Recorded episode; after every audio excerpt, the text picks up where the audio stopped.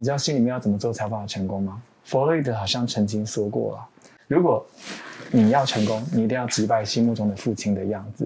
好，所以我也在努力击败他的样子。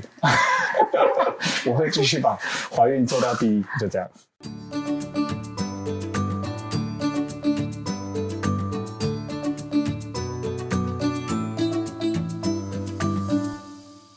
女生们想生不想生都没问题，护好你的卵，才能一直睡当当。我是你的茂盛医院小王子李军医师。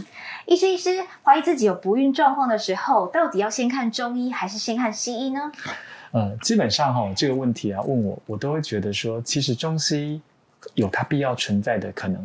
那比如说我们在西医来说，我们可以先做个检测，那我们再做中医，再做个卵子调养的状况，这是我比较建议的部分。那中医跟西医可以同时看吗？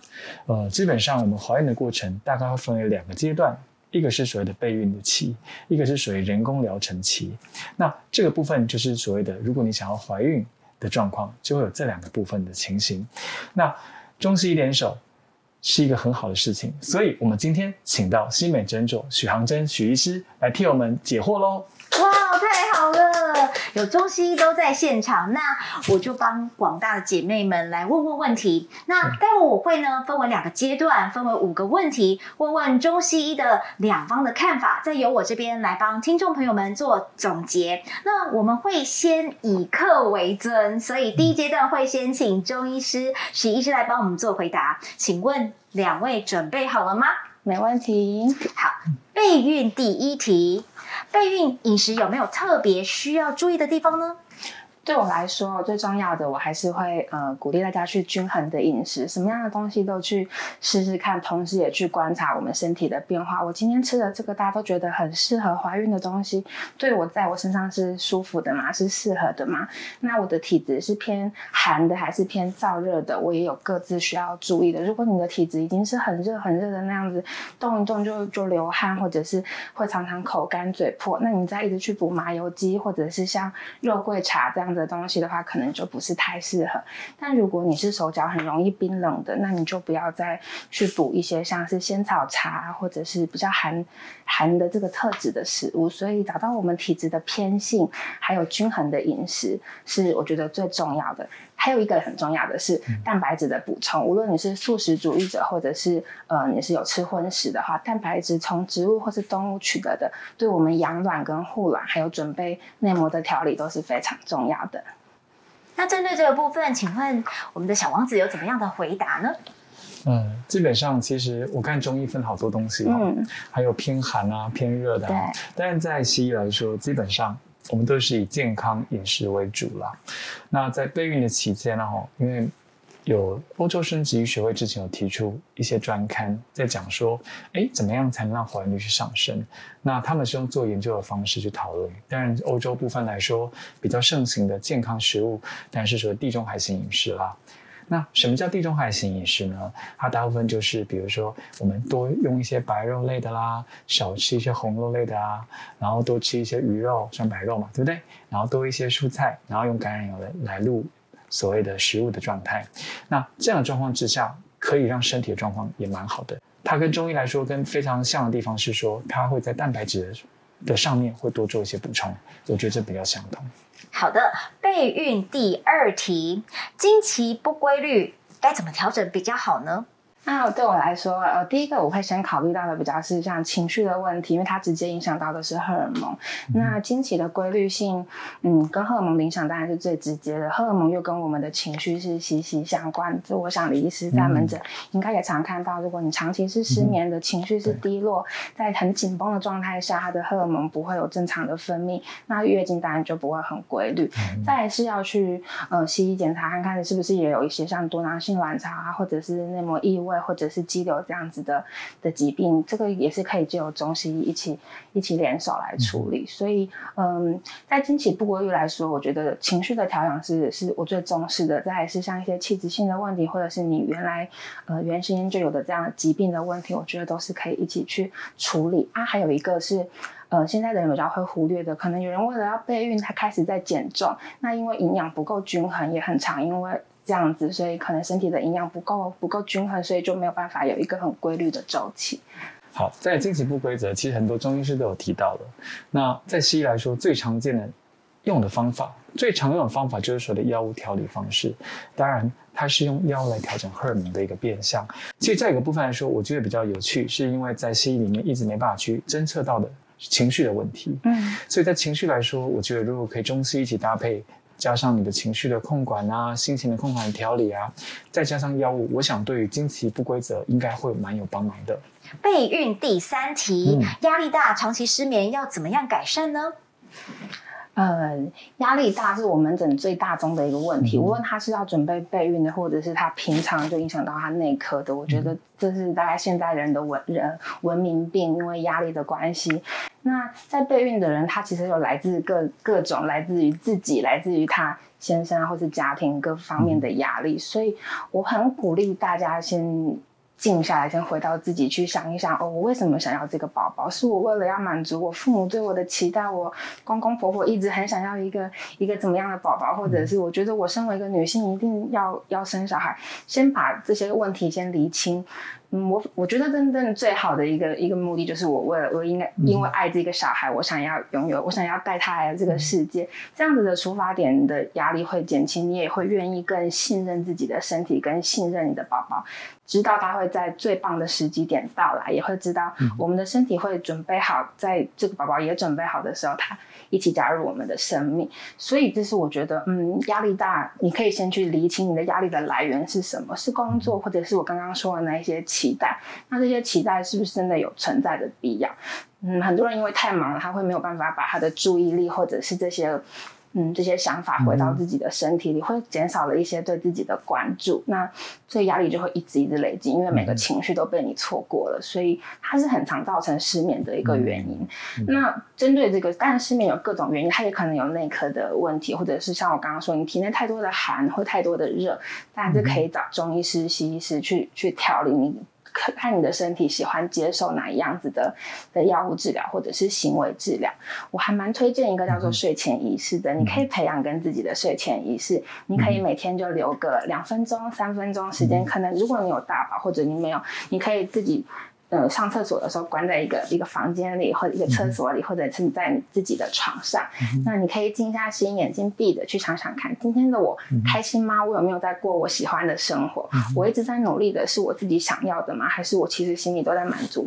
大家有没有开心？大家有没有觉得我做的很棒？那同时我可以用一个我喜欢的味道的护手霜，或者是你们有在用精油的，我也很推荐用一些比较舒服的味道，但这个味道就只属于我睡前使用，我可以把它擦在。我的掌心，然后放在前面，去眼睛闭起来的休息，然后像你小时候被安抚睡觉的那个样子去安抚自己，告诉自己，今天的我无论做了什么，都已经是最棒的，都已经尽力了，我可以好好的睡一觉。明天有明天要努力的事情，明天再继续。这是我觉得还蛮好的睡前仪式。有请李师。那我觉得听到睡前仪式还蛮有趣的了。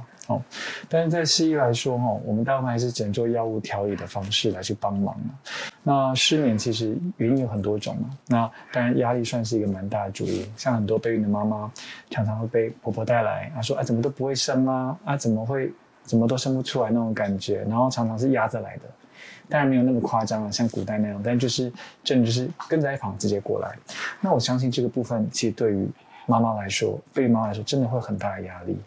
那我所以我说，像是我除了是药物调理之外，我也蛮建议运动的，因为运动可以让你放松心情啊，或是睡前你可以做一些瑜伽，或是说像刚刚许师讲的睡前仪式啊，像以前小时候不是睡觉都要拿个小被子嘛，对，盖在头上，然后就可以睡着了。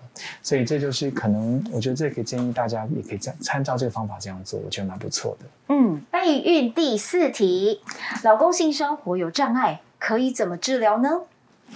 性生活、性功能障碍其实要分好几种，一个像性功能障碍最常见的应该是勃起困难，或者是说像呃硬度不够，这是我最常见的。那另外的还有像精子精液的问题。那嗯，中医来说的话，会先一步，通常还是以肾气虚的这个问题。那肾气虚除了从中药去调理的话。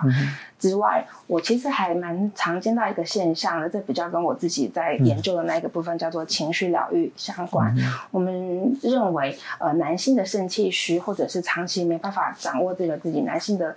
功能或者是力量，其实跟原生家庭的教养或者是被养大的方式很有关系。我猜门口门诊其实见过两个 case 是很典型，我有把它写在我的文章里面。很常是父亲他其实从小就是很严厉的把这个这个男生带大，那从小他就没有办法自己决定我要吃什么饭，我要读什么学校，我要去什么样的公司上班，我要娶什么样的太太，甚至爸爸都帮他决定好了。那结婚后还是住在家里，然后做什么事就是看爸。爸爸的脸色，听爸爸的，他内心一直没有一个成家长大的感觉，所以他握不了这个男性的这个力气。所以我在门诊常常告诉他这些我认为相关的地方，然后我也鼓励他去说出来他心里其实想说的话。那再请他把这些话跟他父亲慢慢的说出来，或者是在他内心再把他回到他的小时候，跟那个内在小孩去疗愈。啊，性功能障碍，刚刚像许是讲的一个。国企困难的问题啦，或是说像阳痿这些状态，通常来讲，在西医来说都是用药物做调整的，比如说大家所知所吃的威尔刚啊、西施等等的这些药物。但是呢，我认为性功能障碍来说，刚刚许市长那一部分跟他原生家庭有关，我觉得蛮有趣的，因为他跟那个所谓的大家都知道，如果要成功的话，你知道心里面要怎么做才办法成功吗？弗洛伊德好像曾经说过了。我再再查一下哦。弗洛伊德曾经说过，如果你要成功，你一定要击败心目中的父亲的样子。哦，所以我也在努力击败他的样子。我会继续把怀孕做到第一，就这样。备孕第五题：尿道炎反复发作影响房事，请问有办法根除吗？中医部分有很多的药物都可以解决泌尿道的感染，有很多的中药草，像金银花、像蒲公英，很多类类呃很多样的中药材都可以在泌尿道上面有很好的的处理。那同时喝足够的水，还有充足的睡眠，也是我觉得非常重要的。那在西医来说，哈，大部分也是药物的调理了。我们大部分都是抗生素。那但是我觉得这边跟中医有点相同的地方，在于说大量的喝水。因为在西医的观念来说，大量的冲击水，就像我们下水道长细菌的概念。那我们喝大量的水去冲它，有机会把一些细菌给冲掉。当然还有我的建议是补充益生菌的部分，好菌多了，坏菌当然自然就减少喽。刚刚我们听到中医跟西医两方面的分析，那么也要提醒大家注意你的生理之外，也要注意你的心理的健康。好，接下来攻守交换，换西医先回答。我们要谈到是疗程的部分，疗程第一题，取卵前有什么样的办法可以增加排卵量呢？嗯，排卵的部分来说，在西医方面来说，大概就是用排卵针了。当然，我们有一些补充它质量的方法。比如说像是吃一些 Q10 啦，哦 DHEA 啊，但是我认为这些部分都只是调整，但是没办法让它往上去。卵子的质量来说，随着年纪就是不断的往下滑了。所以说，不管你再怎么样处理都没有办法，所以才会有冻卵啊或者冻胚胎这些的概念的形成。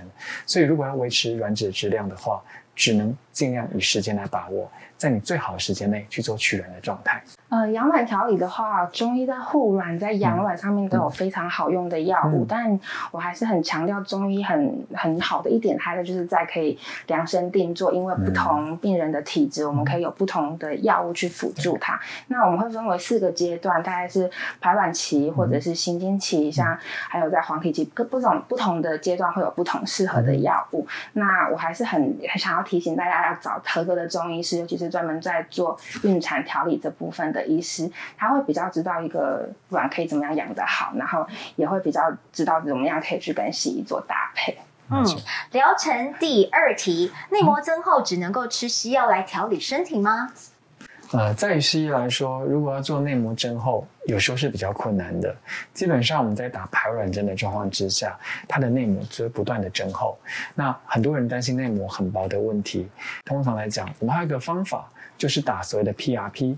PRP 的部分是目前比较有效，可以增进内膜增厚的一个方法，有机会让内膜从五变到七 mm，所以说目前算是稍微有点科学证据的方法，可以增加内膜的方式。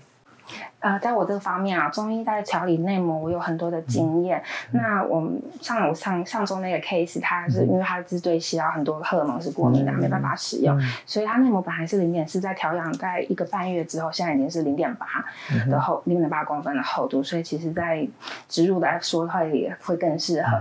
那中医助孕在在内膜这个部分，我们会在经期结束之后，以滋阴的药物去让你的内膜有更多的原料去制造，让它可以比较扎实的增。后，那也会在他行经期的时候使用一些活血化瘀的药，让他可以排呃排出的更顺畅，不要有淤血在里面来来让之后的内膜不没办法再长出来。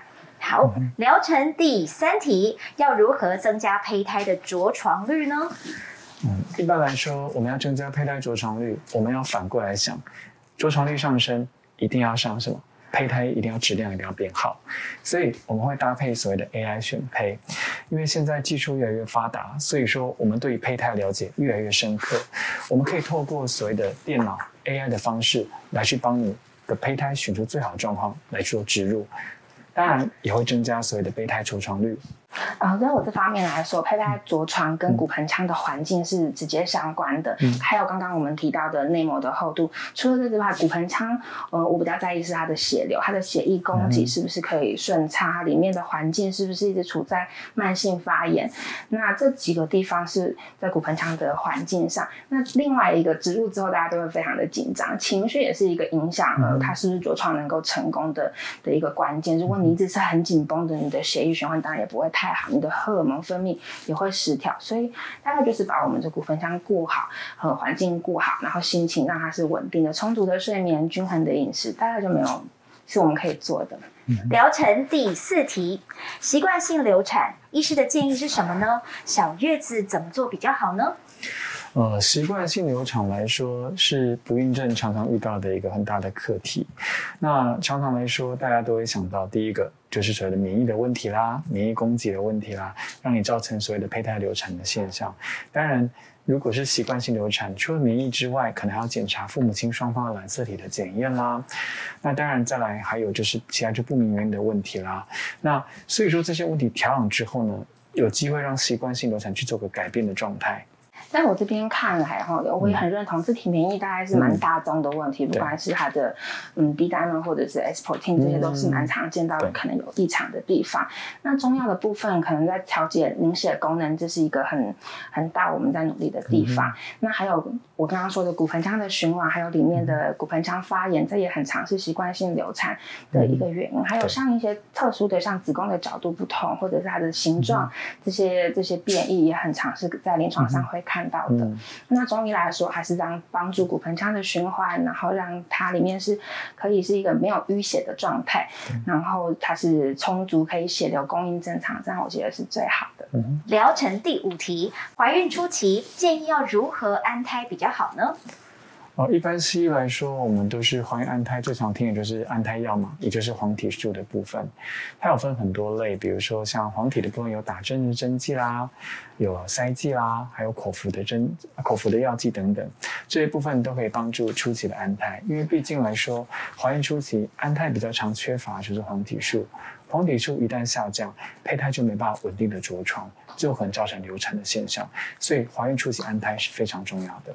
徐师晴，对我来说，中药有很好用的止血药，嗯，不管像仙鹤草或者是一些在孕妇上面特别可以作用的一些止血药。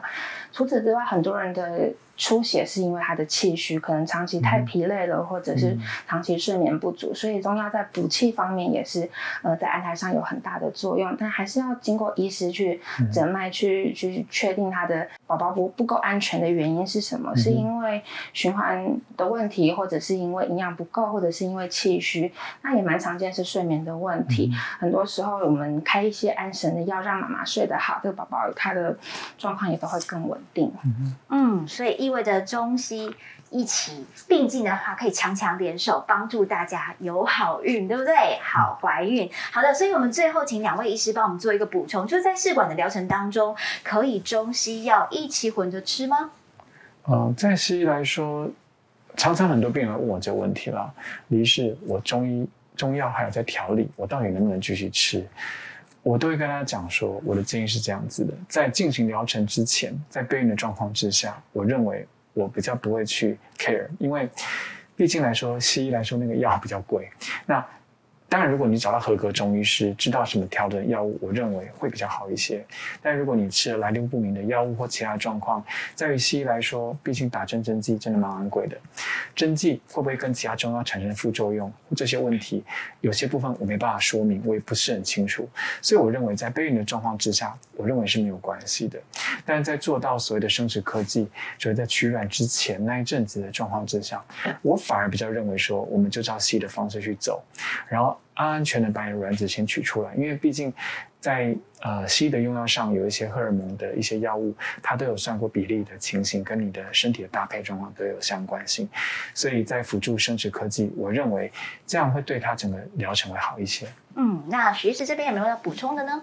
嗯，我自己是比较呃赞成是在呃养卵，大概在取卵前三个月，我觉得开始在用中药去把这颗卵养得好，然后让这个卵的品质会更好。那当然，如果你有一些其他的疾病，像呃多囊性卵巢或者是子宫肌瘤这样的问题，可能又要再拉长可能半年这样子的时间。那一直到取卵后植入，我自己呃我就觉得找到合格的中医师是可以调的蛮好的啦，所以我比较是赞成是一起合作这样子去去调养。但我也会觉得中医。是可能要要把你在用什么样子的药物，大概它是补气的药，它是活血的药，它是一个滋养的药，告诉你的病患，让病患可以跟他的西医师去沟通。我现在的中医师有给我什么样子的药？那因为我自己是西医背景，我是中西双修，我可能会更知道说，那这些药你可能要提醒你的医师，你如果还有在使用一些像嗯 heparin 这个肝素这样的药物，我已经已经在开什么活血的药，可能就要再注意剂量。可能有这样子的沟通，我觉得中医一起联手是更好的。嗯，没错，所以呢，中西医两边一起并进，但是一定要让你的医师，不管是中医还是西医，知道你现在正在用什么样的药。今天呢，徐医师有特别提到，因为有很多不孕夫妻压力很大，中西医都没有百分之百成功的疗法，但是真心的建议大家可以放松心情，比较容易成功哦。今天非常谢谢许医师，谢谢你。然后想要找许航真医师来做。孕产调理的朋友哈，每周三下午我们的四点到晚上的八点都可以到台中新美诊所来预约哦。好，那么我们接下来呢要来进行的是我们的护卵。新生活第六周，在这一周呢，我们讨论到的话题是想要来聊聊，就是彼此之间在这个两个人一起呢求子的过程当中，我们要放下那个压力，然后让自己的心境回归关怀彼此、关心自己的爱回温。医师，你有这样的经验吗？在诊疗上啊，或您个人啊，怎么跟你的这个太座两个人在晚上的时候来一点点 quality time？其实啊，在很多病人再到我的门诊状况之下，我觉得他们的心理压力其实都蛮大的。